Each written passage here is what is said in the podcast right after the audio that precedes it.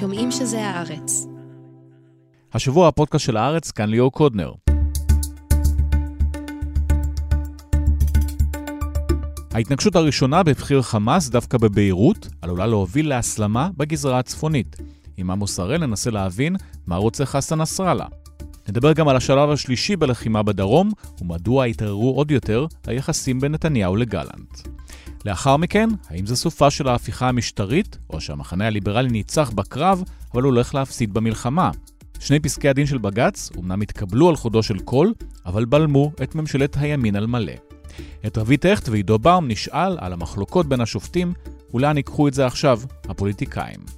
ולבסוף, 2023 הייתה איומה בהרבה מהדברים, גם באשר למשבר האקלים. זו השנה החמה ביותר אי פעם, עד ש-2024 מאיימת לעבור אותה.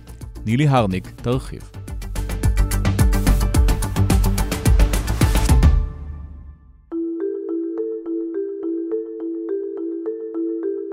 Tonight, a senior Hamas leader is dead amid serious concerns the war in the Middle East is about to get bigger.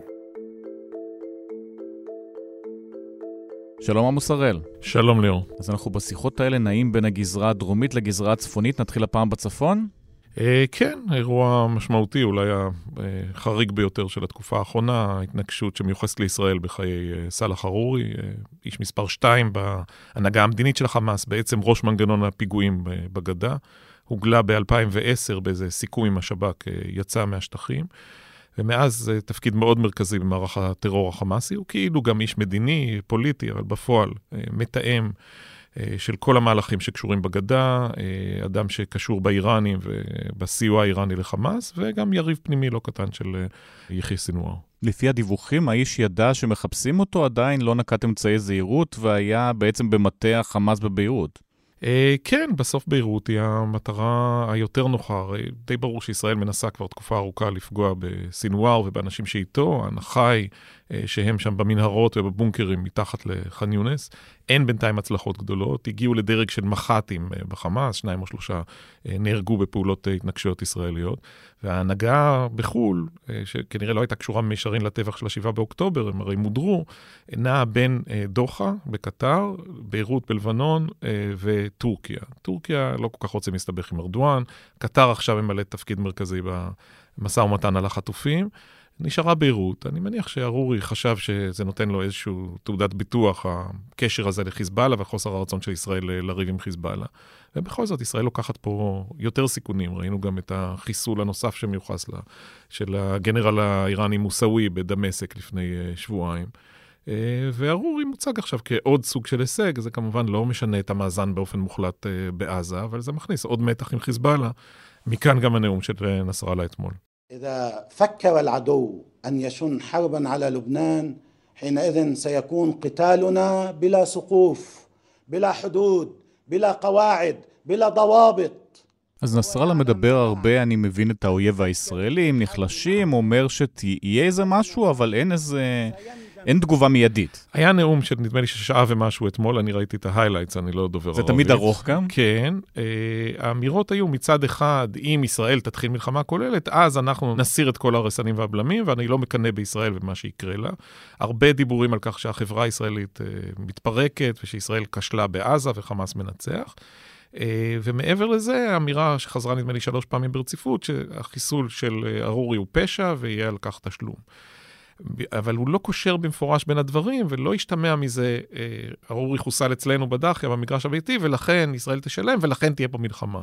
האמירות הן קצת יותר אה, אה, מעורפלות, קצת הזכיר את אה, שמיר במלחמת המפרץ, להגיב בזמן במקום שנמצא לנכון. אני חושב שתהיה תגובה, הוא לא כל כך יכול להרשות לעצמו אה, להימנע מכך, יכולה גם להיות תגובה של חמאס מלבנון. אה, חמאס בעזה... שמה זה טילים על חיפה? אני לא יודע אם חיפה, אבל אה, לחמאס יש יכולות, חמאס פועל בתיאום מסוים עם אה, חיזבאללה מתחילת המלחמה, אנחנו יכולים לראות פה איזשהו אה, אירוע ראווה כזה. כל דבר כזה, הסכנה איתו שאתה לא בדיוק יודע איך הוא מתנהל, ויכולה להיות איזושהי מיסקלקולציה של צד אחד פועל, הצד השני מגיב, ואתה פתאום מוצא את עצמך בכל זאת במלחמה. גם ככה הכל דרוך ורוטט ולחוץ. אה, ועדיין, אני, ייתכן שאני אתבדה תוך שעות. הרושם שלי מכל מי שאני מדבר איתו, לא נראה כאילו חיזבאללה או איראן נחושים להפוך את הסיפור הזה של הרג פלסטיני אצלם בבית למשהו שמכניס אותם למלחמה, שהם כנראה לא כך מעוניינים להשתתף בה באופן מלא. עוד אירוע שקורה אתמול, קצת יותר רחוק משם, באיראן, יש אזכרה לקאסם סולימני, ופתאום יש פיצוצים, קרוב ל-100 אנשים נהרגים. האיראנים לא ממהרים להאשים בזה את ישראל. לא הייתה אמירה רשמית בהתחלה, אבל בשעות הערב היו אמירות גם של הנשיא וגם של איזשהו דובר מטעם משמרות המהפכה, שניסו לגלגל את זה על ישראל. עכשיו זה מופרך, זה לא המודוס אופרנדי הישראלי. ישראל לא מניחה, לא שולחת uh, טרוריסטים להניח מטעני חבלה. כשהיא פועלת כבר, דברים שמיוחסים לה באיראן, זה דברים ממוקדים, כמו אותו uh, מוסאווי שהזכרנו בדמשק, או פחרי זאדה, ראש תוכנית הגרעין, שחוסל לפני ארבע uh, או חמש שנים uh, בפעולת התנגשות שיוחסה למוסד. אז זה בדרך כלל פעולות כירורגיות, אדם אחד, שניים. אתה לא הולך והורג מאה ומשהו אנשים שאין להם uh, גם... בפני עצמם, אין להם איזה ערך אה, אה, או, או חשיבות אה, מבחינת איראן. אז לא, זה נראה יותר כמו אירוע של דאעש או של אחד מארגוני האופוזיציה אה, שקשורים בסונים קיצוניים, סלאפים. זה, זה כנראה המגרשים האלה. לאיראן כרגע נוח להוסיף קצת אש למדורה ולגלגל את זה על ישראל. אני, אה, כרגע זה נראה לי, קודם כל זה נראה מופרך, וגם למיטב בדיקותיי זה לא קשור אלינו, ושנית, זה נראה לי משהו שולי ב, ב, בהתפתחויות האזוריות. אותן התנגשויות שכן מיוחסות לישראל, שישראל לא לקחת אליהן אחריות, זה עוזר במשהו? אפשר להגיד שזה באמת מעבר לדעת הקהל, שזה מראה שישראל הגיעה באמת ללבנון וחיסלה את ההוא, או הגיעה לדמשק וחיסלה את ההוא, ואולי תגיע לאיזושהי מנהרה בעזה ותחסל עוד מישהו. זה עוזר? אז זה דיון מאוד ארוך. יש, תמיד מביאים דוגמאות ספציפיות. מצד אחד את אה, שקקי, שחוסל ב-95, וזה את, בג'יהאד האיסלאמי במלטה, ובזה במשך קרוב לעשר שנים הכניס את הארגון שלו לאיזה אה, טלטלה, ופגע מאוד בתפקוד של הג'יהאד האיסלאמי. מצד שני, יש את הסיפור המפורסם של החיסול של מוסאווי, מוסאווי אחר, אה, עבאס, אה, שהתוצאה שלו הייתה עלייה של נסראללה. כך נסראללה הפך למנהיג חיזבאללה, ועם זה אנחנו תקועים כבר 31 שנה. אז הדיון הוא תמיד פתוח. אמ, אני חושב שיש ערך מצטבר. כשאתה מסתכל על ההתנגשויות הישראליות בבכירי חמאס בשנות האלפיים באינתיפאדה השנייה, אז זה שיהרגו את אה, יאסין, או את רנטיסי, או את מקדמה, כל אחד בנפרד, זה לא גרם להם... אה, להתחרט ולהפוך ציוניים. אבל לאורך זמן היה פה מחיר מאוד כבד שהנהגת חמאס שילמה, ואחר כך ראינו איזושהי דעיכה של פיגועי ההתאבדות למשל, שהיו אנשים שייחסו אותה אה, להחלטה הישראלית לפגוע שיטתית בבכירי חמאס. פה מונח על הכף משהו אחר, ישראל הכריזה... בהתחלה דיברו על השמדת חמאס, אחר כך על פירוק שיטתי של כל היכולות הארגוניות והצבאיות. אה, וזה מה שהולכים עליו כרגע. השאלה אם סינואר הוא באמת לב היכולות, כפי שהוא מתואר, בוודאי שהוא נורא משפיע, בוודאי שהוא הוביל את המהלך, הוא ודף הכינו את המתקפה, ולצערנו... אפרופו דף גם הוא, אנחנו נכון, דיברנו הרבה על איך הוא נפגע, כן. איך הוא ככה, איך הוא ככה, אנחנו, בסוף אה, כן, הולך בעצמו. אנחנו רואים, אותו, אנחנו רואים אותו מתפקד לא רע בכלל. אז השניים האלה, ואיתם יש עוד שניים, אה, מרואן עיסא ואחיו אה, של סינואר, מוחמד סינואר, זאת הרביעייה הפותחת של הזרוע הצבאית, שהיא בעצם גם מובילה, היא גם ההנהגה המדינית ברצועת עזה. ופה יש שאלה, האם מה שישראל מחפשת הוא תמונת ניצחון? זאת אומרת, אה, לפגוע באנשים האלה כדי להגיד לציבור הישראלי, הנה, הרגנו את רבי המרצחים, איזנו פה את התמונה במידת מה אחרי המחיר הנורא ששילמנו ב-7 באוקטובר, וכל מי שקשור בזה בעצם משלם את המחיר. שמענו את uh, ראש המוסד, דדי ברנע, בהלוויה אתמול של ראש מוסד לשעבר, צבי זמיר, והוא אומר שם, תדע כל אם ערבייה, שאם הבן שלה השתתף בטבח של 7 באוקטובר, דמו בראשו. אז זה מסר די ברור שעובר, uh, וארורי הוא גם סנונית ראשונה בכיוון הזה. אז שוב, בואו נתאר מצב שבו מחסלים את uh, סינואר וחבורתו. משמעות סמלית, משמעות מעשית בהיבט של תפקוד חמאס, פיקוד ושליטה נפגע, ואולי אפילו משמעות בהגמשה מסוימת, למשל, של עמדת חמאס לגבי המשך המשא ומתן על החטופים, ואולי הפסקת אש. האם זה מחסל את הרעיון החמאסי? בוודאי שלא. הקאדרים נמצאים, וגם כשאנחנו סופרים את הגופות הללו, דיברנו על זה בעבר, ה body count הזה של אה, חיסלנו 8,000 או 8,500 מחבלי חמאס. ראשית, צריך קצת אה, להעיר שהנתונים האלה הם לא בהכרח המדויקים ביותר. ושנית, לא חסרים קאדרים, זאת אומרת, בני 17 עם רצון להרוג ישראלים ולהיהרג ברצועה, יש בשפע, קלצ'ניקובים כנראה יש, עטי חפירה כנראה יש. אני לא חושב שאנחנו מביסים פה את uh, חמאס לדורות. אז זה, זה בפער שבין משמעות מעשית של נזק שאתה גורם לו, לבין uh, uh, הסיפור הזה של, uh, uh, של עניין סמלי וצורך בתמונת ניצחון. ואז כשאנחנו מנסים לפרק את האירוע עצמו, הוא מתחת לח'אן יונס, במנהרות ובבונקרים. איפשהו 50, 70 מטר, יש כל מיני הערכות. נבנו שם, מן הסתם, ראינו את זה במקומות אחרים, בבונקרים של הפיקוד והשליטה בעזה, דלתות הדף. סביר שהוא שם סביבו מגן אנושי בדמות חטופים ישראלים. קושי גדול, גם אם אתה מגיע מבצעית ומודיעינית לפיר הנכון, ומתחיל לשחק שם ומקווה שאתה משפיע, לצד השני יש קלפים. ואני כל הזמן שואל את עצמי, אדם שהתכונן, עכשיו ברור לגמרי, 12 שנה זה... זאת תוכנית חייו, זה מה שהוא רצה לעשות. לצערנו, למרות הסימנים שהוא שלח לנו, אפילו תוכניות טלוויזיה, פאודה הפלסטינית הייתה שם, אה, לא, לא הקשבנו מספיק למסרים ולרמזים. אם הוא נערך עד כדי כך, האם הוא לא חשב על איזה שתיים, שלוש מנהרות מילוט שמוציאות אותו לרפיח, שם יש מיליון אנשים שאפשר להסתתר ביניהם, אולי לרפיח המצרית בכלל, אולי למקום אחר. אני, יש איזו התעקשות, כל מי שאני שואל אומר, אנחנו מניחים שהוא שם. אני מקווה שזה לא עוד איזה טעות בהערכות שלנו, לא עוד איזו עיקשות שמובילה אותנו אולי לא בדרך הכי נכונה. אני, כמו הרבה ישראלים אחרים, אני לא אזיל דמעה על מותו, אני חושב שהוא באמת, הוא הרוויח אה, כל דבר ש, שהוא יספוג. אה, סינואר הוא ה mastermind השטני מאחורי התוכנית הרצחנית הזאת, אבל אני רק לא, לא לגמרי בטוח שזה גם פותר לנו הכול. עוד משהו שהתחילו לדבר עליו בימים האחרונים זה הגליה, שישראל ניסתה את זה בעבר, לא כל כך בהצלחה. למה זה חוזר uh, לשולחן? Uh, שוב, בהיעדר פתרונות uh, אחרים. אני, מזכיר לך שזה עלה כבר לפני חודש או יותר, כל מיני השוואות לערפאת ב-82. ראינו דבר כזה שכביכול עובד. המצור בביירות, אחרי קרוב לחודש של לחץ ישראלי. אז עובר uh, לתוניס. והוא עבר לתוניס, ובסוף חזר לעזה ויריחו ורמ, ורמאללה. סינואר הוא איש קצת אחר, אני לא מומחה לעניינים פלסטינים, אבל כל האנשים שאני מדבר איתם, אה, אומרים לי, זה, זה מקום אחר, זו התנהלות אחרת, אה, הוא במקום פסיכולוגי, משווים את זה כל הזמן לסלאח א-דין, לאיזושהי משיחיות פונדמנטליסטית אה, איסלאמית. יש כאלה שחושבים שבכלל הוא רוצה את הקרב האחרון הזה. זאת אומרת, גם אם הוא ייהרג... רוצה למות בתור כן, גיבור. כן, שהיד, ואז הוא ייזכר בתולדות העם הפלסטיני, גם הנחית את המכה הכי גדולה וגם מת אחר כך מאוד קדושים. אולי זו פסיכולוגיה בגרוש, אני לא יודע. אבל סביב זה, סביב זה הסיפור עכשיו, מצור ואחריו יציאה לחו"ל. זה נשמע קצת מפוקפק, ואומרים גורמי מודיעין ערבים שעוקבים אחריו, זה לא, זה לא מצב רוחו של האיש, לא ככה הוא רואה את הדברים. ושוב, יש פה רביעייה, הוא החשוב שביניהם, השאלה היא האם כולם שם, והאם הם כולם מקבלים החלטות uh, משותפות. לי אין ספק שגם אם בתרחיש אופטימי אנחנו פוגעים בכל החבורה, זה לא אומר שהיכולות... של חמאס, רוח הקרב של חמאס נעלמת ברגע, זה משפר את כושר המיקוח שלנו וממחיש עוד יותר את המחיר ההפסד של הצד השני. אבל שוב, הפלסטינים כבר שילמו המון, אנחנו עסוקים באופן טבעי בצרותינו כל הזמן, והמחיר שלנו היה נוראי. אבל uh, צריך לחזור לזה, אני חושב שהארץ עושה שירות ציבורי חשוב בזה שהוא מתעקש להציג לקוראים גם את מה שקורה שם. עזוב לרגע את הדיון המוסרי-מצפוני, ש, שיש מה לנהל אותו גם, האם התנהלנו נכון, עד כמה פגענו בחפים מפשע, ואני חושב שיש בעזה חפים מפשע. אבל אה, צריך להבין מה קורה שם. עכשיו כלומר, יש רעב ממש. יש על סף רעב, יש אה, אה, בוודאי אחוז עצום של האוכלוסייה שמתקשה אה, לא רק להתפרנס, אלא ממש לצרכים הבסיסיים ביותר של, אה, של מזון. מים, קמח. כן, יש מאמץ הומניטרי אה, להעביר משאיות, וישראל הרי גם הסכימה לכל מיני עסקאות שהיא לא הסכימה איתן בעבר, כי אין לה ברירה בגלל הלחץ האמריקאי והציפיות הבינלאומיות. אה, אבל יש גם קשיים, למשל, יש הרבה יותר אנשים ממה שחשבנו בצפון הרצועה, כאלה שנשארו. וכאלה שעכשיו מסתננים חזרה, והם חוזרים אל ההריסות, למרות שצפון הרצועה... זאת אומרת, אנשים שהיו בדרום חוזרים צפונה, ואנשים שהיו בצפון שהסתתרו במנהרות ובבתים הרוסים? שהסתתרו בבתים, כי במנהרות חמאס לא נתן להם, לאזרחים להיכנס, אבל כן, אנשים שם. ואז כשאתה מקבל אה, משאית אה, סיוע שנכנסת דרך אונר"א או איזשהו גורם אחר ברפיח, אז היא נבזזת עד שהיא מגיעה לח'אן יונס, ולא נשאר ממנה כלום אם היא מיועדת לג'באליה. ושם יש קשיים אמיתיים, יש גם דיון האם להכניס משאיות מישראל, דבר שישראל עקרונית הכריזה שהיא לא רוצה.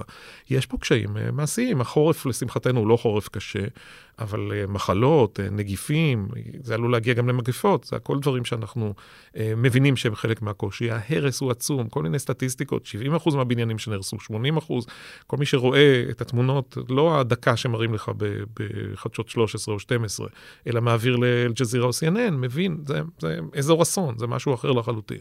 אני חושב שרוב המכריע של הישראלים יגידו לך, יגיע להם, הם בישלו את הדייסה הזאת. זו הנקמה שלנו. תשמע, אני אצטט את עצמי, כי אף אחד אחר לא יעשה את זה. ב-7 באוקטובר, הפרשנות הראשונה שכתבתי, כתבתי אה, סינואר אה, הוביל את חמאס להישג הצבאי הכי גדול ולנזק הכי גדול שאירע אי פעם לישראל, ומצד שני הוא המיט על העם הפלסטיני את האסון הגדול ביותר מאז 48.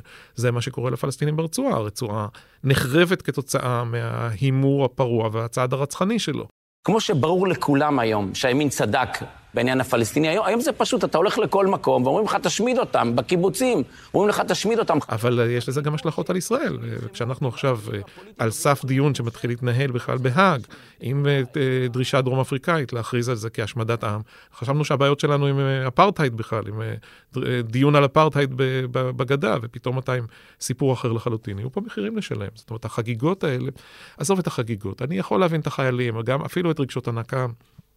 אין אדם, אין ישראלי אחד כמעט שלא קשור איכשהו אה, לפגיעות של השבעה באוקטובר. אבל כשעל זה אוסף של פוליטיקאים, חלקם במושבים הקדמיים וחלקם בספסלים האחוריים, מוסיפים לך מדי יום הצהרות אה, אה, גזעניות, אה, הצהרות שמשתמע מהן תמיכה ברצח עם, אה, איומים בנשק גרעיני ושלל דברים. אתה רואה שכל החומר הזה פשוט משמש את הקייס אה, האנטי-ישראלי בהאג. אבל זה לא דיבורי סרק שבסוף לא מגיעים לשטח, או שזה מגיע? זה, זה, זה חודר, זה מחלחל. אין, הרמטכ"ל לא מורה לחייליו, תראו בכל אזרח ש, שנראה שם, ממש לא. למרות שראינו מה שקרה עם החטופים. יש אצבע עצבנית מאוד על ההדק, יש לחץ, יש תפיסה של הרבה חיילים שאין חפים מפשע בעזה, הדברים האלה קורים. המדיניות מלמעלה היא לא מדיניות פרועה וחסרת אחריות. הם בוודאי שינו שם את המדדים, ראינו את, ה, את הדיבורים על נאזה, נזק אגבי, כלומר, כמה אזרחים יכולים להיהרג בתקיפה שמוכוונת כנגד מח"ט בחמאס. ושחררו שם אה, מגבלות שהיו הרבה הרבה יותר קשות, אה, הוסרו אה, במידת מה לאורך המלחמה. שמה המגבלות כרגע? אה, אני ראיתי מסמך שיצא, שהטענה הייתה דיבור על 20 אה, אה, אזרחים חפים פשע שיכולים להיהרג, שאתה לוקח בחשבון... זאת אומרת, ממש נוסחה, אם רוצים לחסל מישהו משמעותי, 20 אנשים. הנוסחאות האלה היו תמיד, לא כל כך דיברו עליהן, יצא עכשיו במסמכים ופרסומים, זה בא, אגב, מצד ימין, מטענות ש, שיותר מדי שמים כבלים על ידיהם של חיילי צה"ל.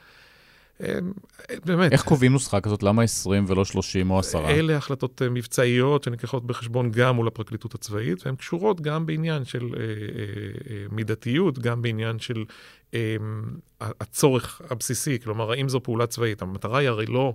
בוא נהרוג אזרחים. המטרה היא להרוג את אחמד רנדור, אה, מפקד חטיבת צפון הרצועה. וזה מה שקרה אה, סביבו. אז זה סוג ההחלטות שמתקבלות. האמריקאים עשו דברים דומים בעיראק ובאפגניסטן, ישראל עושה את זה פה. שוב, מחוזות שלא הגענו אליהם בעבר, אבל אנחנו בסוג אחר לגמרי של מלחמה, צריך להיות מודעים גם אליו. ובעיקר צריך להתקשר, להתנהל בחוכמה. אתה במלחמה שבעיניי הייתה מוצדקת לחלוטין, לאור הנסיבות של 7 באוקטובר, אני חושב שגם היה לי ספק מההתחלה, האם אפשר להשיג את המטרות הגבוהות שסומנו פה. למוטט את חמאס. כן, אבל פגיעה אסטרטגית קשה ביותר בחמאס, ויצירת תנאים להחזרת חטופים, זה מטרות נדרשות בנסיבות. הרי אחד הדברים שקרו לנו ב-7 באוקטובר, זה שאנחנו שנים עם שנים התפחבשנו עם עצמנו, חמאס לא פרטנר, אבל איכשהו אפשר לחיות אותו, חמאס בדילמה שבין המוקאוומה, ההתנגדות האלימה לישראל, לבין האחריות לחיי 2.2 מיליון פלסטינים. גם בוא נחזק את עזה כן, על חשבון הרשות. שזה כבר פה זה לא הטעויות של הארץ או השמאל, פה זה הטעויות של נתניהו. כלומר, הייתה לו מדיניות מוצהרת, הוא עכשיו מנסה להתנער ממנה, אבל יש אין ספור הוכחות לכך שזה מה שנתניהו רצה. הוא כן. חשב שהוא יבלום את המדינה הפלסטינית ויטלטל, אה, אה, לא ימוטט, אבל ישחק קשות את שלטון הרשות בגדה באמצעות חיזוק חמאס. זה בפירוש אה, מה שקרה פה. אנחנו מבינים אחרי 7 באוקטובר שזה לא הפרטנר הקצת יותר גרוע בין הפלסטינים, הילד הרע של, ה, של העם הפלסטיני, זה תנועת רשע.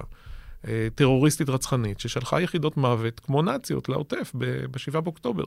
זה לא משהו שישראל יכולה לחיות איתו. עכשיו, הקושי הוא מובן, כי אנחנו אחרי שלושה חודשים, לא הגענו לכל מטרות המבצע. המבצע כבר מצטמצם בעצם, אנחנו עם סכנת הסתבכות יותר גדולה אה, בצפון. ואז אתה אומר, רגע, אז זה לא היה מוצדק? היה מוצדק. יצטרך להתנהל בדרכים אחרות עכשיו. דיברנו אבל... על שלבים, באיזה שלב אנחנו עכשיו? אנחנו בשלב שלוש, אה, באופן... בצורה ודאית. כן, מה שהאמריקאים לא רצו זה קרה, פשוט לא אומרים. כן, אתה, הייתה כתבה בפוליטיקו, אתר אה, וושינגטוני אתמול, שאומר מפורשות, האמריקאים מרוצים מכך שישראל אה, מורידה את הנפח ומפנה כוחות, זה עדיין לא בדיוק מה שהם רצו, אבל יש פה שיפור גדול. אמרנו, זה יקרה במהלך ינואר, היו כאלה שלעגו, בסוף זה די ברור. אני חושב שמה שהצבא... מה שאומר שלב שלוש? מה שזה אומר זה דילול של הכוחות. ההצהרות הרשמיות, נדמה לי שהייתה כותרת השבוע, שחמש חטיבות מילואים אה, עזבו את הרצועה. כשאתה שומע חמש שעזבו, אתה צריך לשאול את עצמך האם מישהו נכנס במקומן. בסוף, אני מקווה שזה יישאר ככה, ואתה גם שומע על פחות נפגעים של צה"ל בימים האחרונים. כן, בשש בבוקר שהיינו פותחים את החדשות. ממש צריך להקיש בזה. עכשיו כבר פחות. לצערי, לצערי זה עוד יקרה גם בשש בבוקר בימים הבאים. למה הגענו לעשרה או 12 הרוגים ב- ביום בחלק מהימים? לפעמים זו הייתה תקרית נקודתית, ולפעמים זו הייתה תוצאה של ארבע או חמש אוגדות שפעלו במקביל, ובכל גזרה היה אירוע, והטפטוף הזה, הנוראי הזה של ההרוגים, הצטבר למאסה, שבעה, שמונה ביום.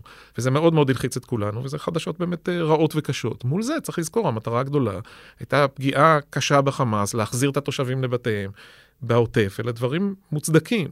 עכשיו, פחות כוחות, פחות חיכוך, פחות נוכחות, אז בינתיים, לשמחתנו, גם פחות נפגעים. אבל צריך להגיד, ראשית, המבצע בח'אן יונס עוד מורכב ומסובך, יש שם לחימה, יש לחימה גם במחנות המרכז, ושנית, אמ, עדיין אה, במקומות שבהם צה"ל עם נוכחות מסוימת הוא סטטי, ותהיה התאוששות של חמאס. הרי זה לא נעלם לגמרי החמאס בצפון הרצועה, הגדודים הושמדו, נהרסו, פורקו, תשתמש באיזה ביטוי שאתה רוצה, שרשרת הפיקוד של גדודי חמאס בצפון הרצועה נפגעה קשות. אבל זה לא שחסר שם מישהו שעם RPG ואיזו הנחיה מתאימה מלמעלה, יצא עכשיו מתוך פיר ויירה לעבר הנגמש הקרוב. ולכן הדברים האלה עדיין יקרו, ואם נישאר שם. מצדדי המעבר לשלב הבא אומרים, א', צריך להתכונן לאפשרות של הצפון, שתיים, הצבא עייף, שחוק, יחידות מילואים צריכות להשתחרר, ושלוש, אנחנו נמשיך לעשות את מה שעשינו בפורמט מוקטן בדרום הרצועה בעיקר, ובהדרגה נכה בהם עד שנקבל מצב דמוי פוסט חומת מגן בגדה. 2002, אני מזכיר לך חומת מגן, מבצע של חודשיים. עצרנו את הטרור בשיאו, לקח עוד שנתיים-שלוש לנקות, לטהר, לצמצם את יכולות, את יכולות הטרור הפלסטיניות. על זה, בוא נשים סימני שאלה. ראשית, האם מה שלא השגת עם חמש אוגדות, תשיג עם, לא יודע מה, שלושה, ארבעה צוותים חטיבתיים, גם אם הם יפעלו כל הזמן. ושנית, סיפור רפיח. לא נגענו ברפיח. עכשיו, רפיח בסוף זה השער האחורי שדרכו נכנס הכל. המצרים, אנחנו מבינים, עבדו עלינו בעיניים, העלימו עין מהברחות, כנראה גבו קופונים, גזרו קופונים. כן, האנשים שם קיבלו שוחד. מהתעשייה הזאת, אנשי, אנשי צבא. יש אה, חברה גדולה שנקראת בני סיני, שבעצם הבעלים שלה זה הצבא המצרי, והצבא המצרי כנראה הרוויח על סחורות שנכנסו ממלט ועד, אה, ועד אמל"ח, עד אה, ברמת עמלה אפילו? אני, אני לא יודע, אין לי טפסים, אף אחד לא הראה לי הסכמים חתומים, אבל זה ברור לגמרי שבמשך שנים הייתה שם אוטוסטרדה, לא רק האוטוסטרדה שאתה רואה עכשיו של המנהרות ההגנתיות, אלא גם של מנהרות שעברו אה, דרך רפיח, ושכל המהלכים שלנו היו מאוד מאוד מוגבלים. מה אתה עושה עם זה עכשיו? מצרים היא סוג של בת ברית שלך, אתה צריך אותה להמון דברים, כולל עסקאות אה, שבויים, כולל ריסון חמאס. אם לא טיפלת בזה, אז בעצם כל מה שאתה עושה, אתה נותן להם להשקות את העץ הזה מחדש. אה, בדרכם. לכן אני חושב שאנחנו באמת צריכים להסתכל באופן אה, ישיר אל המציאות, ולא למכור לעצמנו שטויות, ולא חגיגות ניצחון. אה, התחלנו את זה בפיגור גדול ב-7 באוקטובר, יש מאמץ מרשים וראוי לציון, אומץ לב ניכר של חיילים ומפקדים, צה"ל השיג הרבה דברים, נזק עצום לאויב. זה לא סוף הסיפור, אין פה ניצחונות קלים. מה שאנחנו יכולים לשאוף אליו זה שינוי מצב אסטרטגי שיביא תוצאות טובות יותר. זה לא ימחק את, ה... את מה שחווינו ביום הראשון של המלחמה. כולם אומרים אותו הדבר. המשיכו עד לניצחון המוחלט. וכדי להשיג את הניצחון המוחלט, כדי להשלים את כל יעדינו, דרוש עוד זמן. אם אנחנו מתמקדים בהנהגה הישראלית, לא הייתה מסיבת עיתונאים משותפת כבר כמה ימים, נתניהו בא לבד אל המצלמות. היחסים שם בין גנץ, גלנט, נתניהו, מה מצבם? אה, גרועים, בעיקר אה, דווקא משני חברי הליכוד. גלנט ונתניהו לדעתי כמעט ולא מדברים, יש פורומים שמשתתפים בהם ביחד, אה, יש קרע גדול, זה קשור במיליון דברים, אבל צריך לחזור למרץ, לניסיון של נתניהו לפטר את גלנט. אין שם אמון, כל אחד מתנהל לפי המטרות כפי שהוא רואה אותן, אצל נתניהו כמובן שרידות. הראשונה היא השרידות הפוליטית שלו. אה, גלנט לוקח את הצד היותר אה, נחוש ונוקשה מול חמאס ודוגל בהרחבת הפעולות. אני לא חושב שהוא מתנגד עכשיו לשלב ג', אבל באופן כללי הוא דחף כל הזמן לפעילות יותר אינטנסיבית. אתה זוכר גם את ההסתייגות שלו מעסקת החטופים בהתחלה. הוא מזכיר שוב ושוב שהוא רצה מכת פתיחה. אה, כלפי חיזבאללה בצפון לפני שלושה חודשים כמעט, ונתניהו יחד עם גנץ ואייזנקוט סיכל את זה. גנץ, יש לו איזה ידידות, לא הייתי אומר ברית, עם גלנט, יכול להיות שזה קשור גם במהלכים פוליטיים. הוא מתמרן מצד אחד עם, מול נתניהו, מצד שני אה, מול גלנט, אבל היחסים שם לא מזהירים, וברור לגמרי שגם גנץ וגם גדי איזנקוט מחפשים את ה... סיבה לצאת, את האקזיט. כן, מחפשים את הנתיב החוצה, סיבה יש להם, השאלה היא האחריות שלהם. זאת אומרת, האם בהכרח זה ממוטט את הממשלה? האם זה מתחיל גל של הפגנות שמסיים סוף סוף את שלטון נתניהו? או לחילופין, נתניהו מתבצר בעמדתו, הקואליציה שלו גם... כנראה הרבה מאוד ח"כים בליכוד חושבים שהוא צריך ללכת, אבל לא מעזים לעשות את הצעד, אה, והוא מכניס את סמוטריץ' ובן גביר לקבינט המלחמה, הרי זה מה שהוא ניסה למנוע כשהוא שלף את גנץ ואייזנקוט ושכנע אותם לבוא בהפצרות של הרגע האחרון, ב-11 באוקטובר. אז מה אתה עושה בנסיבות כאלה? יש לגנץ ולאייזנקוט יש גם אחריות. אה, והשאלה הנוספת, שוב, חוזרת לצפון, אם פנינו לעימות גדול יותר, עד כדי מלחמה בצפון בחודשים הבאים, אני חושב שגנץ ואייזנקוט רוצים להיות במקום שמשפיע, אז הדילמה שלהם גם היא מורכבת מאוד. אני חושב שבמקרה של שניהם, אני חושב שטובת המדינה קודמת, זה לא שאלה של שיקולים פוליטיים בלבד. חטופים, משהו מתקדם שם? לא באמת, אתה רואה כמעט כל יום בחדשות בטלוויזיה, מישהו מטפטף משהו, איזה גורם מדיני עלום, הודעה קטרית. סינואר כן ענה, לא ענה, לקח כן, עשרה ימים. בפועל, תראה, הם, הם קצת ירדו מהאולטימטום של אנחנו לא מדברים עד שאתם לא נסוגים, את זה הם הבינו שהם לא יכולים לעשות. בפועל אני לא רואה לחץ עצום על סינואר. אה, לרדת מהעץ ולשחרר חטופים, כנראה שלמרות הלחץ הצבאי הוא מרגיש שהוא עוד יכול אה, אה, להתמודד. יש כל מיני הלחץ הצעות... הלחץ זה מי, הקטרים והאמריקאים? יש לחץ של קטרים, אמר... אמריקאים בעקיפין וכמובן קטרים ומצרים, אבל הוא עדיין מרגיש כנראה שידו על העליונה, הוא לא מזהה סכנה מיידית לשלומו, ושוב, אמרנו שיכול להיות שהוא מהרהר בכלל במות הקדושים המפורסם, ולכן אתה לא רואה גמישות שלהם.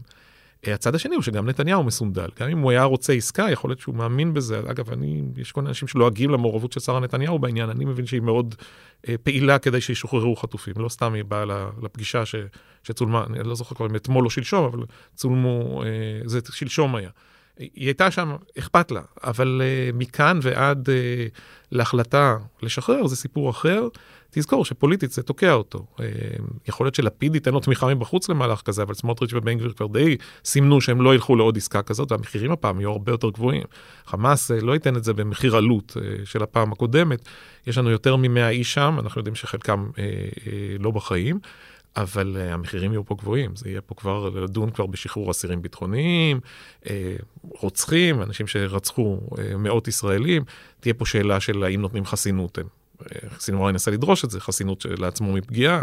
זה מאוד מאוד קשה. ממשלה אחרת, נסיבות אחרות אולי כן, לנתניהו, במצב שהוא תקוע בו, יהיה לו קשה מאוד ללכת קדימה לעסקה. נסיים עם ארצות הברית, אז ראינו את נושאת המטוסים חוזרת, אבל אז האמריקאים אמרו, אנחנו פה נשארים באזור, גם מטפלים בחות'ים, גם uh, עוזרים לכם אולי בצפון? אז אחד מכוחות המשימה, uh, הג'רלד פורד, uh, נדמה לי שהוא היה הראשון להגיע לפה. מתחיל להתקפל חזרה לכיוון וירג'יניה, שלושה חודשים כמעט הם היו פה. Uh, לעומת זאת, אייזנהאואר, נושאת המטוסים השנייה, היא בין המפרץ הפרסי לים האדום. צריך אותה עוד יותר מתמיד בגלל החות'ים. הם גם הכריזו שיהיו משחטות נוספות, כך שהכוח שלהם לטענתם לא נפגע באופן משמעותי. אני חושב שזה נובע מצרכים אמריקאים, ואולי גם איזושהי הבנה שאיראן באמת לא מחפשת עכשיו מלחמה כוללת. אבל הסיפור כולו, הדונט הזה, אה, הוא כוון לאיראן וחיזבאללה, אני לא חושב שהאמריקאים התכוונו לחלק מטרות עם ישראל. לא הייתה פה איזו אמירה שבמקרה של מלחמה עם חיזבאללה, המטוסים, מטוסי הקרב של פורד והאייזנהאואר יתקפו ויחלקו מטרות עם חיל האוויר הישראלי. האמירה הייתה, תסתבכו ב- עם חיזבאללה, אנחנו פועלים כדי שלא. אנחנו אם נעזור. תסתבכו, אנחנו נעזור, אנחנו נרתיע את איראן. אנחנו נדאג, אם איראן תתחיל להשתגע ולירות טילים בליסטיים על ישראל, עלינו. אותו דבר הם עושים גם מול החות'ים, אתה רואה עזרה משמעותית גם ביירוט, יש שם כלי שיט שלהם כל הזמן. ועכשיו ניסיון לייצר קואליציה בינלאומית שתבטיח את נתיבי השיט, אבל צריך להגיד, בינתיים האיראנים ידם על העליונה פה, הם לא משלמים מחירים אמיתיים, והחות'ים הצליחו לשגע את התעבורה הימית. 80-90 אחוז כבר אה, אה, מפליגה מסביב, זה מייקר את כל העלויות לאירופה ולמזרח התיכון, זה מקשה מאוד על הכלכלה המצרית, משתק את נמל אילת, יש פה אירוע גדול, לא בלתי צפוי לחלוטין, אבל ההיקף שלו הרבה יותר גדול מכל מה שחווינו בעבר. עמוס הראל, תודה רבה. תודה רבה. בג"ץ קובע הערב שחוק הנבצרות לא יחול בכנסת הנוכחית, והשופטים תוקפים ואומרים מדובר בחוק פרסונלי מובהק של נתניהו, והוא יידחה לכן לכנסת הבאה. פסק דין שני בשבוע הזה, הפעם על נושא הנבצרות, איתנו שניים, עידו באום, שלום. שלום. רבית הכט. אהלן. אז עידו, שני פסקי דין באותו שבוע, על חודו של כל, הפעם קובעים שחוק הנבצרות הוא לא מתבטל, אלא הוא עובר לכנסת הבאה. קודם כל צלחנו אלף עמודים, הלוואי שעל כל עמוד הייתה יורדת קלוריה. שקראת שני פסקי הדין, אני אסביר למי שלא מבין. כן. אה, נכון שיש לנו אה, החלטה דרמטית, היא לא בדיוק על חודו של קול אה, בעניין בג"ץ הסבירות, כי יש שם רוב שחושב שהביטול של עילת הסבירות הייתה החלטה מאוד מאוד בעייתית, וגם רוב שמסכים שאפשר לפסול חוקי יסוד שפוגעים במאפיינים הגרעיניים של מדינת ישראל, זה הסבירות. סיבוב שני, פסק דין קצת יותר קצר, אה, לא 740, רק 200 וקצת עמודים, אה, בעניין חוק הנבצרות, שגם הוא תיקון לחוק יסוד. כלומר, שוב אנחנו אה, בסיטואציה שבו בג"ץ בהרכב מורחב, הפעם 11 שופטים, בוחן האם, או איך להתייחס לתיקון לחוק יסוד שמחוקקת הכנסת, הפעם חוק יסוד הממשלה, שמקשה מאוד על הוצאתו של ראש ממשלה לנבצרות. בעבר חשבו שגם אה, נבצרות תפקודית, מה שנקרא, כלומר, אה, למשל, הסדר ניגוד עניינים יכול להביא לנבצרות. התיקון הזה הופך את ההוצאה לנבצרות למוגבלת רק למצבים אה, נפשיים ורפואיים, וגם זה בפרוצדורה מאוד מאוד מאוד מסובכת. ממש הצבעה בממשלה. ועכשיו באים השופטים ברוב של אה, שישה מול חמישה, חלוקה ליברליים מול שמרנים זה מאוד ברור. תכף נגיע לזה. ואומרים שהחוק הזה הוא למעשה שינוי של כללי המשחק על ידי הרוב הקואליציוני, אה, והוא נעשה לטובת, אה, לטובת ראש הממשלה בנימין נתניהו לאור מצבו המשפטי. מה את חושבת, הוא אומר לה, שחוקקנו כי סתם קמנו ואמרנו, וואו, החוק הזה לא ברור? האירוע שבאחו עשינו את זה בגלל אירוע נתניהו, יותר ברור מזה. הם לא פוסלים אותו, כי הם אומרים, תראה, התיקון עצמו הוא לא מנוסח כחוק נתניהו, אלא הוא מנוסח בצורה כללית, ובאמת בצורה כללית כדאי להסדיר את הנושא של פרוצדורת ההוצאה של ראש ממשלה לנבצרות, רק לא שהכנסת הזאת תסדר את זה לעצמה, ולכן הפתרון שנבחר זה לדחות את כניסתו לתוקף של התיקון לחוק היסוד לכנסת הבאה, הכנסת ה-26. רבית, זה החוק שהכי הלחיץ את נתניהו, למרות שסוגיית ההוצאה לנבצרות כנראה ירדה גם בבלפור מסדר היום, לא? זה מה שאני אומרת, אנחנו, אתה יודע, הסבירות, אני עדיין קוראת את פסק הדין, אגב, כל פעם לפני השינה, עוד שופט או עוד שופטת. אני לא מבינה למה אנחנו מתעסקים כל כך הרבה בעולם הפרנויות של משפחת נתניהו, כי היועצת אמרה שהיא לא מתכוונת, ואני חושבת שדעתה מקובלת, אה, זאת אומרת, מאמינים לה, אה, גם אנשים במחנה השני, נגיד את זה ככה. אז אתה יודע, אנחנו פה באיזה מטריקס של אה, פרנויות, שהוא נראה לי גזילת אה, המון אנרגיה בתקופה שאין הרבה אנרגיה. סתם עשינו דרמה? כולם. זאת אומרת, החוק עצמו הוא תגובה פרנואידית, אני לא יודעת, אני לא רופאה, אבל כאילו, חשש אה, לא מבוסס של נתניהו, ואז יש חוק, ואז בית המשפט צריך להגיב. לדבר הזה ולהתכנס, ו- ועכשיו צריך לקרוא 200 ומשהו עמודים, בניגוד לסבירות, שהיא כשלעצמה אולי לא הדבר הכי אה, מהותי או דרמטי, גם בתקופה הזאת, שזה הזוי. אתה יודע, יש אנשים חטופים עכשיו בעזה, זאת אומרת, זה, כאילו, העיסוק בכל הדבר הזה הוא... אני, אני רואה בזה דיון uh, מיותר uh, לחלוטין, אבל זה עוד התנגשות, ומה שמבאס, גם בסבירות וגם כאן, משהו שלדעתי גם משקף את כלל החברה. זאת אומרת, אומרים על השופטים שמורמים מהעם, הם אליטה מנותקת וכולי. לא, ממש לא. אנחנו רואים, אמנם 12 שופטים בסבירות אמרו שיש מקום להתערב uh, בחוק יסוד, אם הוא פוגע בגרעינים הדמוקרטיים או היהודים של המדינה, אבל חשוב לזכור שכן, uh, לא קראתי את כל השופטים השמרנים עדיין, אבל מי שקראתי, אלו שנמצאים כל אחד על הסקאלה, וילנר, שהיא קצת יותר קרובה לאמצע, קל וחומר, מינץ וסולר, אומרים שהחוק הזה לא פוגע. החוק הספציפי הזה, התיקון לחוק יסוד השפיטה, לא הוא הביטול עילת הסבירות. ואילו אה, אה, חיות ועמית מחליפה, כן, הם לגמרי בדעה שהדבר הזה הוא קטסטרופלי, כן, והיועצת המשפטית, לא צריך אה, לחזור עוד על עמדות שנשמעו. זאת אומרת, בסופו של דבר אנחנו רואים, מה שאנחנו רואים בכל החברה הישראלית, התכנסות, כל אחד לעדר שלו, לשבט שלו, ואנחנו אומרים, בשביל מה בעצם מקיימים דיונים, אוקיי? משמיעים uh, טיעונים, מצטטים אחד מפסקי הדין של, הש, של השני, כשבסופו של דבר, כל אחד חוזר לקונכייה שלו, ויותר מזה. חיות ועמית, למשל, uh, אני מזמינה את uh, עידו לתקן אותי או להרחיב אותי, לא היו בסקאלה הקיצונית ביותר, או בסקאלה הליברלית ביותר. להפך, יש הרבה פסקי דין, ככל שאני זוכרת, בעיקר בענייני ביטחון ושטחים ודברים כאלה, שהייתה המון ביקורת על uh, היעדר אקטיביזם מצידם, אוקיי? על, על עודף שמרנות. זאת אומרת, הם לא, הם לא היו שם בשום, בשום צורה. והיום אנחנו רואים אותם בחוד החנית, כן? של פלג אחד, כשהפלג השני, בסופו של דבר, למרות בדיון שהם uh, הקשו קשיים על שני הצדדים בצורה, לא יכולת לדעת בדיוק מה העמדה שלהם, כאילו, העניינית לגבי הדבר הזה, בסופו של דבר אתה רואה שכולם בסופו של דבר חוזרים לכור מחצבתם. אני מוצאת בזה משהו קצת מדכא. אז חוזרים לבייס באמת, עידו? אני חושב, גם השופטים מתייחסים לזה, של ההחלטה, בוא נדבר על הנבצרות, כי היא האחרונה, אין באמת משמעויות מעשיות, אפילו השופטים אומרים את זה, כותבים את זה, דווקא ברק ארז אומר, אין, אין כאן החלטה שיש לה משמעויות אופרטיביות מעשיות כרגע. כי, כי הם לא דיברו אפילו מתי מוצאים, והאם נכון להוציא לא, ככה, אמרו... לא, כותבים כמה וכמה פעמים, הם אומרים, אין לנו עכשיו, אה, אנחנו לא מביעים דעה, לא על הסדר ניגוד העניינים של נתניהו, הפר אותו, לא הפר אותו, אנחנו לא אומרים על זה כלום, לא על הנבצרות, לא אומרים על זה כלום. עכשיו, זה לא... אבל הם כולם מזכירים שיש על הפרק עתירה, שזה חלק משאלה שאלת הפאניקה בבלפור, כן או לא. אה, יש, יש עתירה שדורשת לפסול את נתניהו מכהונת ראש הממשלה בגלל הפרת הסדר ניגוד העניינים, שעוד לא נדונה. היא, אה, צריך לקבוע לה מועד לדיון, אגב. אה, מי שיושב בה כרגע זה פוגלמן, עמית וסולברג. כנראה ירחיבו, אתה אומר, נשאר עם אותם אנשים. אבל אם היה את הפסק דין קודם של 11-0, ששם קבעו בצורה מפורשת, נתניהו יכול להמשיך. זה היה לפני שנתניהו הפר ברגל גסה את הסדר ניגוד העניינים שלו, והיועצת גם כתבה לו לא, אבל שם הליברלים גם הצביעו בעד. אבל שם אתה ראית בדיוק את הדבר הזה, חיות שם.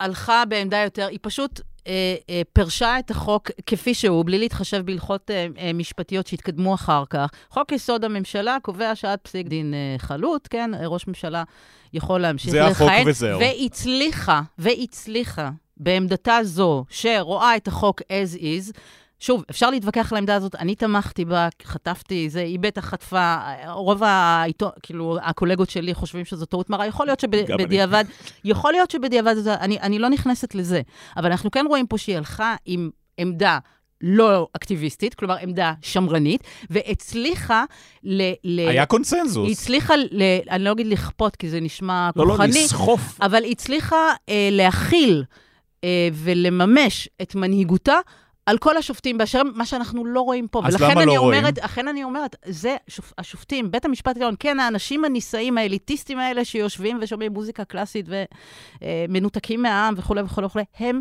מגלמים את החברה שאנחנו חיים בה, שבה אנחנו רואים תוך שנים אחדות, פשוט התנפצות לקצוות וחוסר יכולת לגשר. אני מסכים עם כל מילה. מה שאנחנו רואים זה שגם בית המשפט העליון, ההקצנה שהתרחשה בחברה הישראלית, המחנאות הזאת, השבטיות הזאת, כולה הובאה לבית המשפט העליון בקייסים הכי קיצוניים שאפשר היה להעמיד מולו, ו- ולכן גם המחנאות הזאת קורית עכשיו בבית המשפט העליון בהחלטות האלה. אז פה אולי לוין ושקד צודקים, שצריך להביא שופטים שמרנים לתפיסתם לבית המשפט העליון, ואז הפסיקות יהיו אחרת. גם בעוד חמש שנים, כשחיות כבר תשב בפנסיה, אז uh, ילכו לכיוון השני. אז אני לא יודע אם אני מדכא אותך או לא, אבל יש לי חדשות בשבילך, והן לא חדשות טובות. זה קרה. אנחנו כבר שם. יש בבית המשפט העליון 13 שופטים היום, הרוב הוא שמרני, שבעה מול שישה. יש סיבה שלוין לא מכנס את הוועדה למינוי שופטים ולא ממנה נשיא לבית המשפט העליון, ואני לא יודע אם הוא יעשה את זה בכלל, כי מבחינתו, עד שהוא לא מבסס את הרוב הזה במינויים הבאים, ש... ומביא אותו לרוב של זה, אם, אם יש לו שני מינויים על, ה, אה, על הפרק, אנחנו מדברים על תשע, שלושה, תשעה מול שישה, וזהו, שפוגלמן פורש באוקטובר, פורש, ואז עשרה מול חמישה, זה, זה, לשם הדבר לשם הזה הולך. לשם אנחנו הולכים, וגם אם עמית ימונה בסופו של דבר להיות נשיא עליון.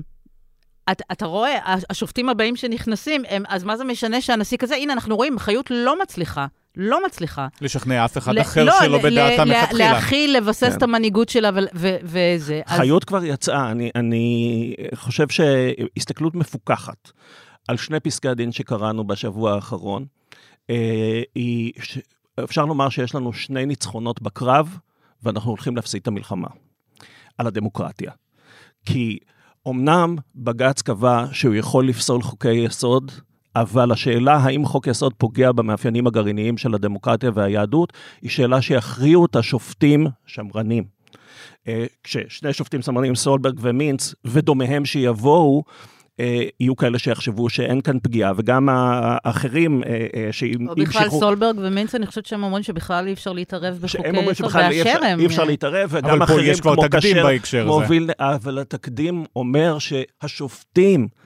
זה בדיוק מה שקרה בפולין. בפולין אי אפשר היה להחליף את החוקה, החליפו את השופטים. זה מה שקורה בישראל ואנחנו כבר שם. זאת אומרת, השופטים שיצטרכו להחליט האם יש כאן פגיעה בדמוקרטיה, הם השופטים השמרנים שלא רואים את הפגיעה הזאת. ורגע, הנה גם, גם בשאלת הנבצרות. השאלה היא האם יש כאן חוק פרסונלי שנחקק בשביל בנימין נתניהו. ופה סטולברג, אגב, אומר בצורה מפורשת שאני לא רואה פה שום דבר פרסונלי, למרות שבאמת קשה לו לראות. איך הוא לא רואה? אז הוא אומר, אני לא מסתכל על הכוונה של המחוקקים. אני לא רואה אה, את עולמו הפנימי של חבר הכנסת, אני לא יודע לומר. אז על מה כן? אז, אז הוא מסתכל רק על לשון החוק. ובלשון החוק לא כתוב בנימין אסור נתניהו. להוציא את בנימין נתניהו אבל אם היה כתוב אסור להוציא את בנימין נתניהו, נראה שגם אז הוא היה אומר שזה בסדר. אז זה היה חוק פרסונלי, אבל לא, לא, הוא, הוא היה, אז אולי הוא היה פוסל את זה, אבל uh, שום מחוקק לא יעשה דבר כזה. גם המחוקקים שחוקקו את התיקון הזה לא יעשו דבר כזה, ואני יכול לתת לך הרבה מאוד חוקים שאחרי קריאה, קריאה מדוקדקת של סולברג, יש סיכוי טוב שהם יעברו. הנה אחד מאוד מאוד פשוט. אין לתת פסק דין נגד ראש ממשלה מכהן בתקופה של מצב חירום או מלחמה. למי אתה מתכוון? נחש. נחש. זה ניסוח כללי, הוא היה עובר אצל סולברג.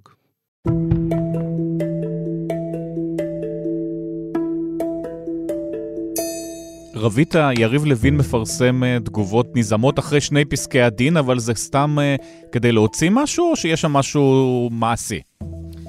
Uh, בליכוד אומרים לי שהם uh, כן יחוקקו את uh, ביטול עילת הסבירות בכפוף לקשיים שבג"ץ העלה כדי שהוא לא ייפסל שוב, אבל אני בספק אם, הדבר הזה יקרה. יריב לוין, אם אנחנו מדברים פוליטית, מאוד מעניין מה יקרה איתו. יש שתי תנועות מנוגדות. אחד, האיש נכשל בעצם בכל דבר. בכל סעיף מעשי הוא, הוא נכשל. איילת שקד אמרה שהוא אפילו הפך את, uh, בעצמו את החלטות בית המשפט נכון, והפך נכון, אותו לעוד נכון, יותר ליברלי. נכון, בעיניים שמרניות, אם אני הייתי זה, הנה בית משפט uh, מתערב עוד יותר ועוד יותר... Uh, והם קובעים בצורה מפורשת שיכולים לפסול פס... כן, חוקי יסוד. כן, כן, כן, אז, אז אפשר לראות את זה גם ככה. אני לא חושבת שיש uh, מחלוקת על זה ש, שיריב לוין נכשל. האסטרטגיה, המהות גם לדעתי מאוד בעייתית, אבל בסדר, גם בעיניים ימניות, האיש נכשל. מנגד, אנחנו רואים תנועה אחרת של הפלג הימני, הליכוד מפלרטט כבר הרבה זמן גם עם הכהניזם, מבחינת הדעות uh, בתחומים האלה, ומבחינת הדעות במערכת המשפט. יריב לוין כן הצליח, אה, זה, זה פגש כל מיני, מכל מיני שיקולים וכל נסיבות שאפשר לדבר עליהם, אבל לא משנה, uh, הוא פגש לבבות חפצים לקיצוניות מאוד גדולה, ממש שנאה, שנאה וחוסר אמון. בעיקר כלפי הערבים, מה אבל... ש, מה שאתם מרגישים כלפי נתניהו, אה, ליכודניקים מרגישים כלפי בית המשפט. אבל לא ראינו הפגנות, אה, ואנשים לא יצאו לרחובות. אולי זה לא מספיק חשוב להם. כי הם, הם, ההפגנה שלהם זה הצבעה בקלפי. בדרך כלל. אז אנחנו מקבלים פתאום, וזה, אגב, הבחירות הבאות, פתאום נראה בעמודת הליכוד, זה, זה, זה המחאה של האנשים האלה, הם לא יוצאים, הם, הם לא הולכים לקפלן כמונו. ו... מה שאני רוצה להגיד, שאנחנו כן רואים שם תנועה ש, שיש בליכוד קבוצה שחושבת שאולי יריב לוין הוא גילום יותר נחרץ, יותר ימני, יותר אמין, יותר כל מיני דברים מאשר נתניהו. אז יש פה שתי תנועות מנוגדות שאני לא יודעת מה, מה, מה יגבר על מה. כאילו, הכישלון וזה שיריב לוין בעצם ריסק את הליכוד וריסק את התמיכה בממשלה במו ידיו, זה, זה, זה, זה נתון, זו עובדה. לבין אה, באמת אה, ההקצנה של הבייס הליכודי בכל מיני נושאים, גם בנושא הזה, שבהם י, יריב לוין כאילו יהיה... תראה, יריב לוין, אני, אני באמת אה, האיש מסוכן, זאת אומרת, ודעותיו מסוכנות בעיניי, ואני חושבת שמה שהוא עשה הוא... הוא מאוד מאוד בעייתי וכמעט uh, בלתי נסלח. אבל אני לא יכולה שלא... הוא במידה מסוימת, אם הוא סיים את הקריירה הפוליטית שלו, הוא נפל על חרבו. זאת אומרת, הוא, הוא באמת מתפרש כאידיאולוג אמיתי, ואני לא חושבת שמישהו מאיתנו מתווכח על זה. מי שהאידיאולוגיה שלו, מי שחושב, כן, שהאידיאולוגיה הזאת היא טובה או מוצדקת, אז, אז, אה, אז יש לו מועמד הרבה יותר ראוי מאשר נתניהו, שיש קונצנזוס עליו שהוא אה, שקרן ומורח את כולם. אסתר חיות כן מסיימת את הקדנציה שלה, מסיימת את הקריירה המשפטית שלה, איך אנחנו נסכם אותה? אה, אני חושב שאחד הדברים מותירים חותם, זה לא ההחלטות עצמן, למרות שבאמת אה, יש בהם איזשהו טון ליברלי ויש גם חדשנות ותקדימיות מאוד מאוד חשובה. כלומר, אה, פעם ראשונה שבג"ץ לוקח את הסמכות לבטל, אה, לבטל חוקי יסוד ומעצב את היחסים שבין אה, בג"ץ לבין, ה, אה, לבין הכנסת. אני חושב שבסוף נזכור לה את השידורים. את הפתיחה של... אה, שהתחילו לשדר בטלוויזיה את דיוני בית המשפט העליון. כן, ו- ואת השקיפות הזאת. לא את הספר ילדים, את ראית אותו? שנייה לפני המלחמה, ואז המלחמה לקחה את כל ה... הוציאה ספר ילדים. אולי נזמין אותה עוד לדבר על זה. כן, אה, אה, אני חושב שהעובדה שפתאום אתה רואה את הדיונים, אתה רואה את האנשים, אתה שומע את המוזיקה, ומי שזה חשוב לו מקבל... איזושהי תמונה הרבה יותר טובה של הפוליפוניה. אבל אולי כמו שאומרת רבית, באמת זה הולך אז אה, לשני הקצוות, כמו הפוליטיקה שאתה מבין, אה, פוליטיקאי ימני, פוליטיקאי שמאלני, כל אחד מושך לכיוון שלו. פה פתאום אתה רואה את זה גם בבית המשפט. אני לא חושב שזה כשלעצמו זה גרוע, בית משפט לא צריך להחליט תמיד ב-15-0 או 11-0. זה טוב שיש קולות ויש דעות, ו... אבל הכל ידוע מראש. הדמוקרטיה.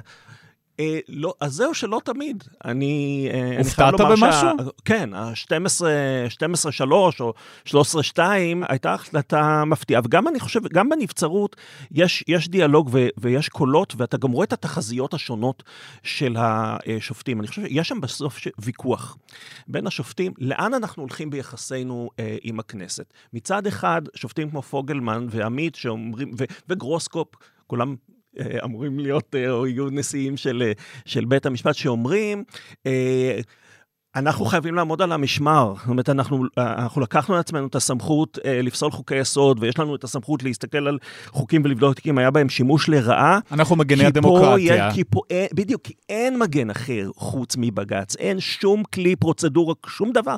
כשתעשו פרוצדורה, שזה חיות אומרת את זה בבג"ץ הצילות, כשתעשו איזו פרוצדורה קצת יותר רצינית בקבלת אה, אה, חוקי יסוד, אז אנחנו יכולים למשוך, למשוך אחורה. לעומתם, סולברג בא ואומר, לא, יש כאן מעגל שוטה. אנחנו פוסלים להם, הם מחמירים. אנחנו מתערבים בחוקים, הם מתחילים עם חוקי יסוד. אנחנו נתערב בחוקי יסוד, צודק. זה גם יהיה קיצוני, ולכן אנחנו צריכים למשוך אחורה, אנחנו צריכים לא להתערב, ואז הכנסת תבין את הרמז ותחוקק את חוק יסוד החקיקה, ותסדיר את היחסים בצורה מסודרת. אני לא חושב שאם 75 שנה הכנסת אה, לא חוקקה את חוק יסוד החקיקה, אז זה שבג"ץ ימשוך אחורה, אה, זה מה שיגרום לה להטמיע את התהליך הזה. הוא צודק אבל שיש קרב הורדות ידיים, שגם לא נגמר עכשיו, הפוך, עכשיו מחכים לתגובה לטובת הפוליטיקאים. ולכן, והוא ייגמר בפוליטיקה. נכון.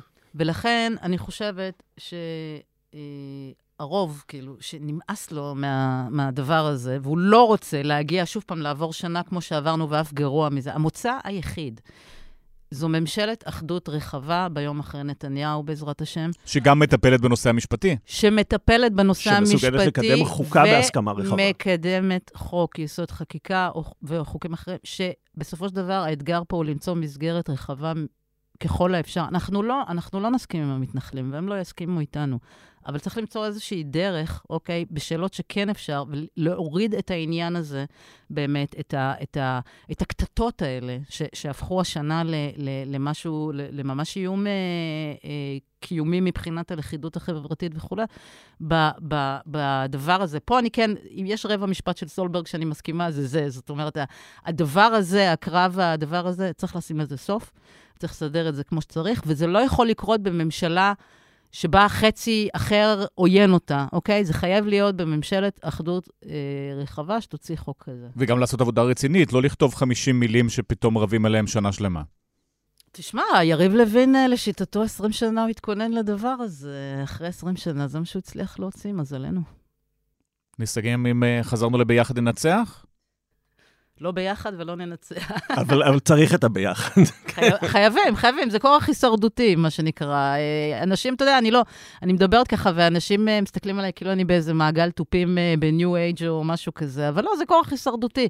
לא, לא עניין של, אתה יודע, רגש או כאלה. מי שרוצה לשרוד צריך עוד שנה כזאת, ו... ויהיה פה לא טוב. עידו בר מואביתך, תודה רבה לשניכם. תודה. תודה לך.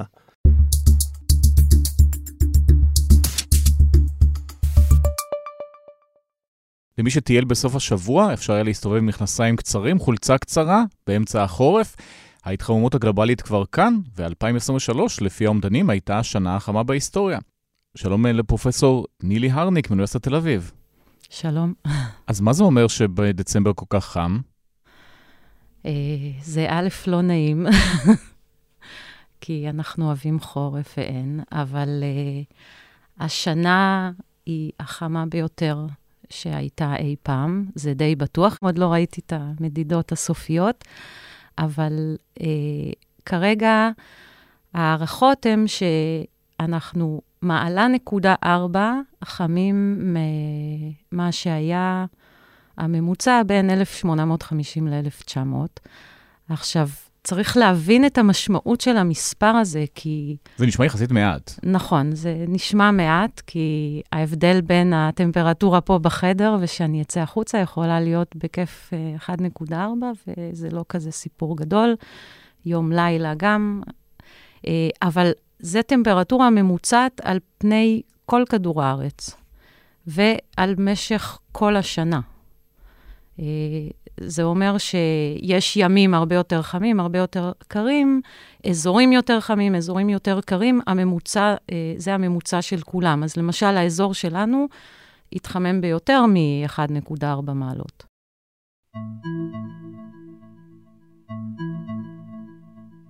אז מה זה אומר שבאמת בדצמבר חם, ביולי עוד יותר חם ובאוגוסט גיהנום? זה אומר שיש ימים שהם הרבה יותר חמים. יש את אה, אירועי החום הכבד האלה, אמורים להיות יותר מהם, יבש יותר. אצלנו הקיץ אה, ארוך יותר. זה מאוד קשה להגיד מה בדיוק יקרה, אבל אה, צריך להבין שתוספת של 1.4 אה, מעלות בממוצע גלובלי, זה, אם לוקחים את כמות האנרגיה, הרי חום, טמפרטורה זה מולקולות שזזות נורא מהר באוויר, זה אנרגיה. כמות האנרגיה שנוספת לאטמוספירה על כל מעלה, או מעלה נקודה ארבע, היא כמו אה, כמות צריכת האנרגיה העולמית לכמה שנים טובות. וואו. כאילו, זה הרבה הרבה אנרגיה. יש גם משהו שאני, אנלוגיה שאני אוהבת להסביר לאנשים, זה כמו טמפרטורת הגוף. שאם אתה יוצא החוצה, מרגישים, אה, נניח, וחם יותר, האור שלך מרגיש, נניח, שתי מעלות יותר, זה לא נורא. אבל אם טמפרטורת כל הגוף הפנימית, הממוצעת, תעלה בשתי מעלות, אז כבר נרגיש ממש חולים. זאת אומרת, אם אנחנו קופצים מ-37 ל-38.4, זהו מחלה. מחלה, כן. בעוד שהטמפרטורה של האור יכולה להיות אה, רגע אחד חמה יותר, רגע אחד קרה יותר, אז ככה אנחנו פה מרגישים יום אחד אה, 21 מעלות, יום אחד 18, יום אחד 30, אבל זה שהממוצע עולה זה מדאיג, כי המערכת, יש משהו שמווסת את הטמפרטורה הגלובלית של כדור הארץ. כי אנחנו מקבלים אנרגיה מהשמש, וכל הזמן, ובתור כדור ארץ, אנחנו גם צריכים לפלוט את האנרגיה הזאת לחלל. כי אם לא היינו פולטים כמה שאנחנו מקבלים, אז היינו או רותחים או קופאים. אז... צריך להוציא את זה החוצה מהאטמוספירה. כן, אז המערכת יש לה איזה ויסות מסוים, כמו חום הגוף. וכשהיא יוצאת מאיזון, אז משהו לא בסדר, ו... ומשהו משתנה. אז פה אנחנו מדברים על ההתחממות הגלובלית, אפשר להגיד בצורה ודאית, כל המדענים מסכימים, זו התחממות גלובלית? זה מה שקורה? משבר האקלים, האדם גרם לזה? אוקיי, okay, יש הבדל בין התחממות גלובלית ולהגיד שהאדם גרם לזה, אבל אני חושבת שרוב המדענים, או כולם כמעט, מסכימים, ש... כולם מסכימים שהאדם גרם לחלק מזה. זאת אומרת, אולי זה לא 1.4 מעלות, אבל אה, אחוזים גבוהים מתוך זה, גזי החממה שאנחנו פולטים, המהפכה התעשייתית, אה, הזיהום וכל הדברים האלה מחממים את כדור הארץ. אה, כן, אני רק אגיד שזיהום, זיהום חלקיקים באוויר, שדווקא הפחתנו אותו, בעשורים האחרונים, הוא דווקא אה, מקרר את כדור הארץ, בגלל שהחלקיקים האלה זה כמו מראות קטנות, הן מחזירות את השמש. כמו שעובר מעלינו ענן ויש צל, ואז מרגישים יותר קר, אז זה כמו חלקיקים קטנים שמחזירים יותר שמש.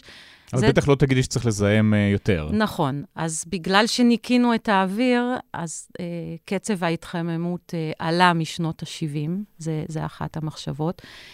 גם השנה, uh, כל המדענים מסכימים שחלק מההתחממות היא לא מעשה ידי אדם, אלא נובעת מתופעה שנקראת אל ניניו, שאני מניחה שמי שקצת עוקב אחרי uh, מזג אוויר uh, שמע אותה. אותם גלים באוקיינוסים. Uh, כן, זו תופעה, זה, זה משהו טבעי שקורה למערכת, שבין השאר הטמפרטורה באוקיינוס, בייחוד האוקיינוס השקט, וזה שטח עצום, מתחמם. ואז כשמסתכלים על הטמפרטורה הממוצעת של פני הקרקע, שזה המספר הזה, אז רואים שהוא יותר חם, וזה בגלל אל ניניו, ואנחנו עמוק בתוך אל ניניו, וכרגע הוא צפוי אפילו לגבור לתוך 2024, לכן צופים ש-2024 תהיה אולי אפילו עוד יותר חמה מהשנה הזאת. זאת אומרת, נשבור שיא נוסף, אה, לא לחגוג את 23, 24 הולכת לנצח. יש מצב, זה התחזית, אי אפשר אה, לדעת בוודאות כמובן, אבל חלק מ- מההתחממות כרגע, כי השיא הקודם היה 1.3 כמעט ב-2016, אז זה 0.1 מעלה.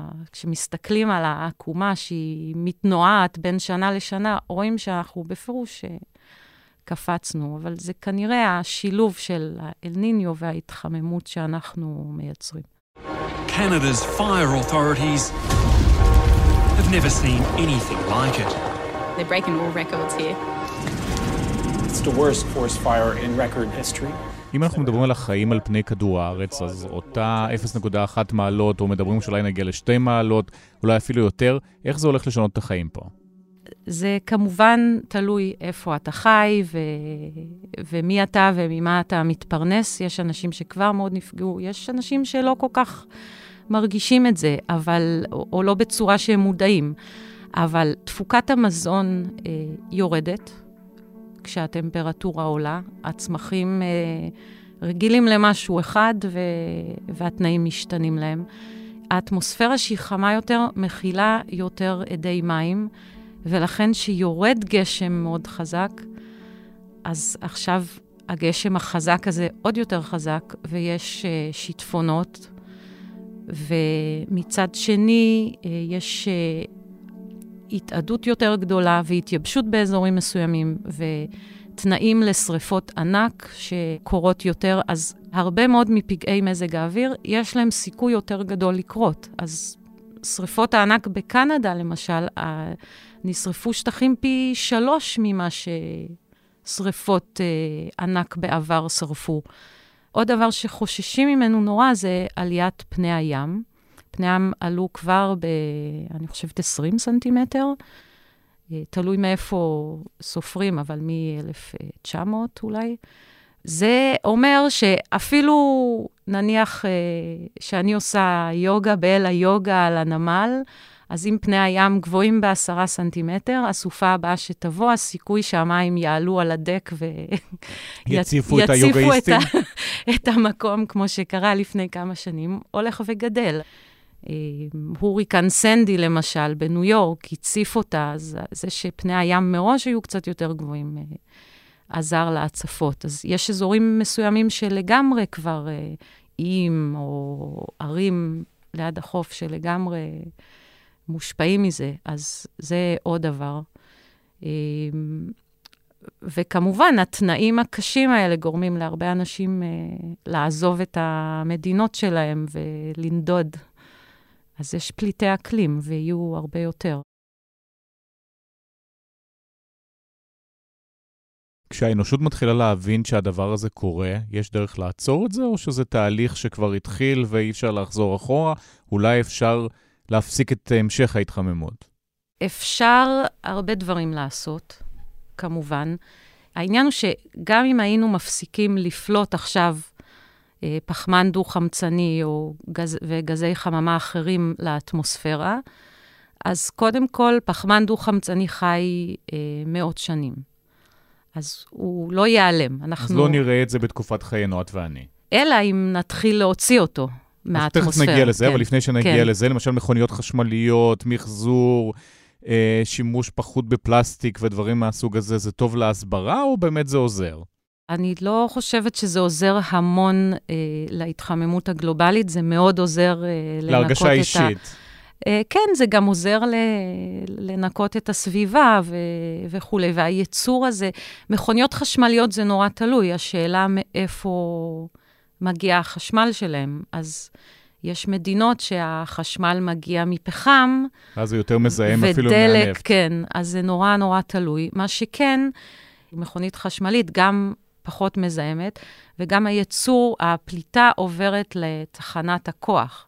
ואז אפשר לתפוס את הפחמן הדו-חמצני ולהכניס אותו לקרקע. יהיה הרבה יותר קל. לא פר מכונית, אלא כן. פר מתקן ייצור גדול. כן.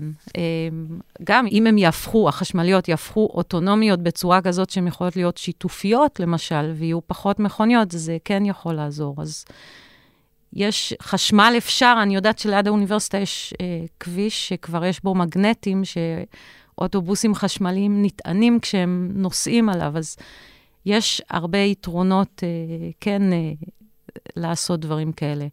העניין הוא שא', גם אם נפסיק לפלוט פחמן דו-חמצני, הוא נשאר שם המון זמן, אבל גם אם נמצא דרך להוציא אותו מהאוויר, וזה קשה, אז עדיין יש אה, התחממות מסוימת, שכאילו, הים ייקח לו זמן להתקרר בחזרה, ופני הים אה, לא ירדו כל כך מהר, בגלל שגם אימסנו קרחונים, והם לא ייבנו כל כך אה, מהר, גם אם נתקרר בחזרה. אז יש איזושהי כמות מסוימת של נזק שעשינו, וייקח זמן עד שהיא תחזור חזרה. 70 miles from the summit in the mountains of Fajira, a fan is sucking CO2 out of the air, dissolving it in seawater and pumping it into rocks that have been naturally absorbing carbon for millions of years. הזכרת שאפשר להיפטר מהפחמן הדו-חמצני, יש שני תהליכים שמדברים עליהם, אחד לטמון את זה בקרקע, ושתיים להוציא את זה מחוץ לאטמוספירה. משהו מתוך זה ריאלי בשנים הקרובות? זה, זה לא התחום שלי, אז אני לא יודעת. אני יודעת שזה מאוד יקר. אמ, אני חושבת שהדבר הכי יעיל שאפשר לעשות זה פשוט לעבור ל... זה גם לעבור לאנרגיות יותר ירוקות ו... ולהפסיק uh, לפלוט. עכשיו, העניין עם שינויים uh, טכנולוגיים שגם אי אפשר uh, לדעת, אבל יש להם נטייה... פתאום זה יכול לקרות במכה. כן, יש להם נטייה לקרות הרבה יותר מהר, כמו עם החור באוזון, ששמו יד uh, להיפטר מהחומרים האלה, וזה קרה הרבה יותר מהר, כי היה תמריץ כלכלי, והעולם הבין שזה מאוד חשוב. אגב, התחליפים של החור באוזון הם גזי חממה מאוד פוטנטיים, אז יש לנו נטייה לפתור בעיות ולייצר חדשות. אז זאת אומרת שגם אם נפתור את זה, נמצא משהו אחר שפתאום יצרנו בדרך, אני חוששת. שכן.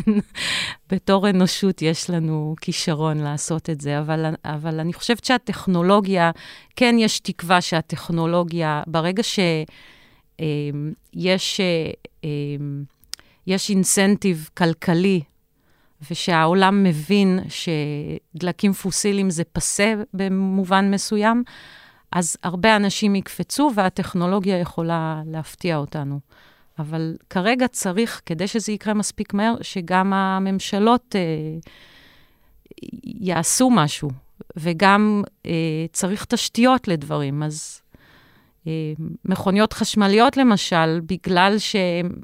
חברות המכוניות מכריזות שעד 2030 כבר לא ייצרו מכוניות לא חשמליות, אז המדינה חייבת לייצר עמדות טעינה. זה לא היה קורה אחרת, אני מניחה. אבל...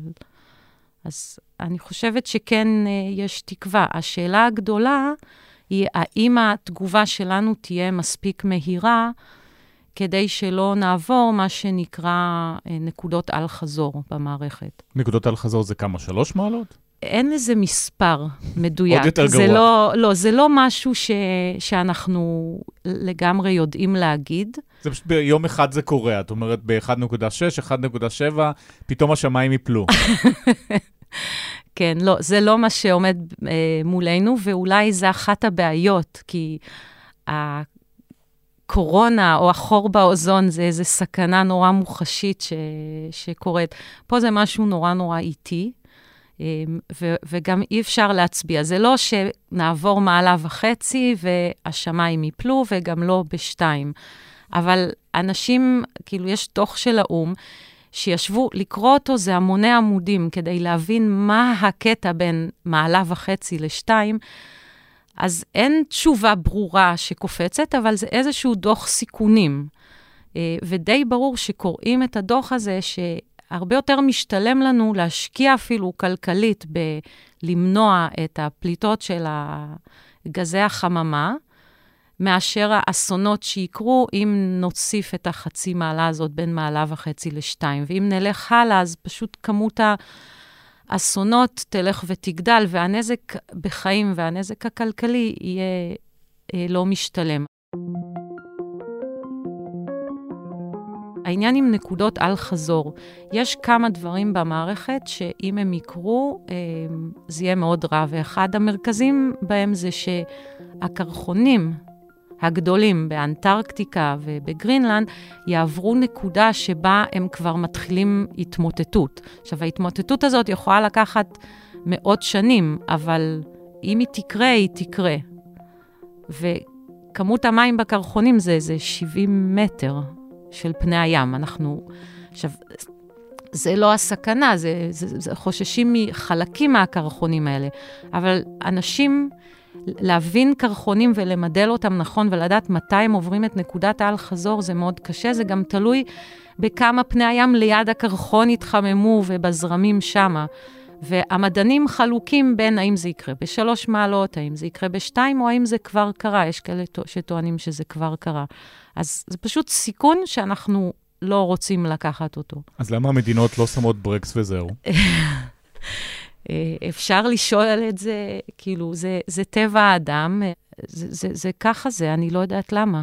אנשים, זה מאוד מאוד קשה לקחת ברצינות סיכונים כל כך כל כך גדולים, אז אה, זה דבר אחד. דבר שני, יש אנשים שיש להם אינטרס אה, מאוד מאוד ברור.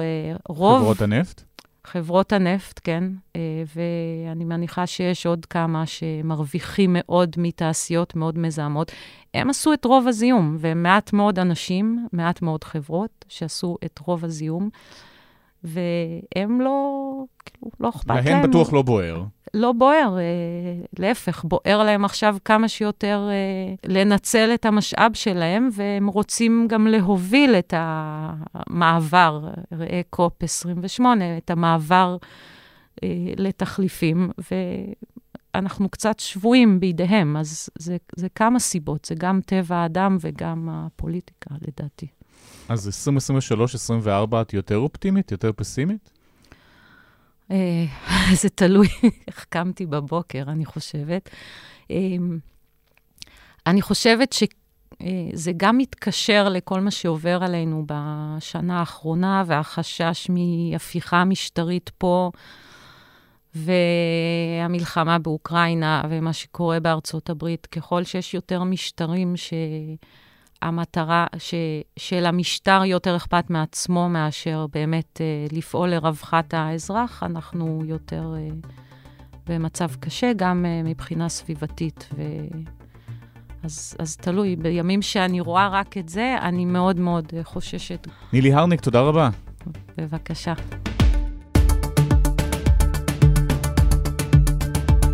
הארץ השבוע, כאן סיימנו פרק אחרון לשבוע הזה. בצוות ניצה ברגמן, אסף פרידמן, אמיר פקטור, נערה מלקין ואברי רוזנצבי. אני ליאור קודנר, נהיה פה שוב ביום ראשון הקרוב. סוף שבוע שקט שיהיה.